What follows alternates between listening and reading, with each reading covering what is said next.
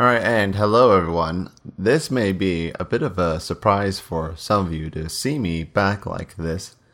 Uh, so I'm still working on season two, but I have my subscription on Buzzsprout and I still have to pay for it monthly, even though I'm not uploading episodes. And I thought I should still put out some kind of content, whatever it is. And I thought about it and I thought it'd be interesting to do like a monthly roundup of Lagerstätte news, like articles that I came across that I thought were pretty interesting that we can talk about.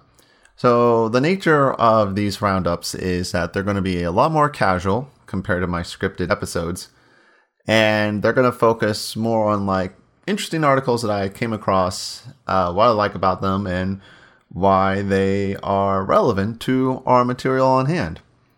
And to make sure I don't go overboard, I'm going to try to make sure I'm limit myself to like 10 minutes an episode. So something nice, light, casual, and something that like can keep you up to date on some interesting paleontology news. So the first one I want to talk about is called A Lower Cretaceous Lagerstätte from France, a taxonomic overview of the Angelic Charente vertebrate assemblage. And that is by Lee Rozada. And this is our first new designated Lagerstätte for 2021. And uh, I I like to keep track of any new Lagerstätte that like are designated, and this is our first one. So this is from France. This is an early Cretaceous site, and this is a literal bone bed. This is a bone bed of mainly dinosaurs, but you have fossils of other animals, including turtles, crocodiles, fish. And what's also interesting is we get fossils of plants, but we also get fossils of tracks and coprolites. And the coprolites are preserved very well. You can see remains of the food still inside the coprolite itself. Uh, the reason why this is a Lagerstätte in this case is the huge concentration of fossils in one area. And these were preserved in a swampy environment of some kind. And the some of the things we can take away from this is that based on the density of certain kinds of animals found here, uh, mainly a type of dinosaur called Ornithomimosaurus, uh, we can assume that they were social, that they were gregarious. Uh, many different uh, individuals from the same species were found in the area. Just like a lot of animals today uh, herd and live together and eventually may die together due to drought or uh, some sort of exposure to a disease, so too did dinosaurs in the past. And another reason why I like this Lagerstätte a lot is that it also has like some really cool bite marks. There's a cool picture that I found that I'll upload on my Twitter account that is uh, a turtle shell with a crocodile bite mark in it, which to me is really stellar. Uh, I really like this because not only is it a fossil of the turtle shell, but it's also a fossil of a behavior from a crocodile. So two fossils in one. Very interesting, and uh, I I think that's really cool. I really like uh, seeing that these kinds of sites are still discovered, and I should stress thousands of these fossils were found in this one site. Very interesting.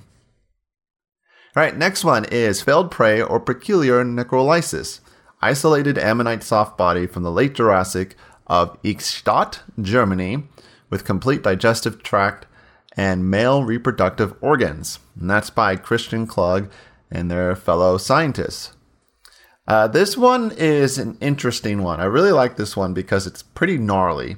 So, this was an ammonite fossil found in late Jurassic Germany, which is already known for an abundance of super well preserved fossils. And this is really interesting because this is the soft parts of ammonites. Most of the time, when we find ammonite fossils, it's just their shell, and that's it. Because that's the actual mineralized section of the ammonite. And the other part would just erode away, rot away easily. But this is an actual, the interior soft part of the ammonite itself. Now, the wild thing about this is that, you know, we get the usual like, we find digestive tract, gills, reproductive tract, the central nervous system. Very cool in itself. Uh, but we also, it, it may have had a wild, absolutely wild way of of having the soft parts be preserved in the first place. And the idea behind it is that another squid or a type of squid called a belemnite basically punctured a hole in the ammonite shell and then it would use its mouth to just basically pull out or suction out the internal soft organs out through the hole of the shell where they can then feast upon it. And they provided this gnarly, this gnarly drawing of the interpretation of this event happening. And it's kind of shudder inducing. It kind of, it's a bit like, ugh. But it's really cool. So it looks like it's a failed predation attack on an ammonite. And one of the reasons why they think this is a failed predation attack is that a lot of ammonites found in the region have holes.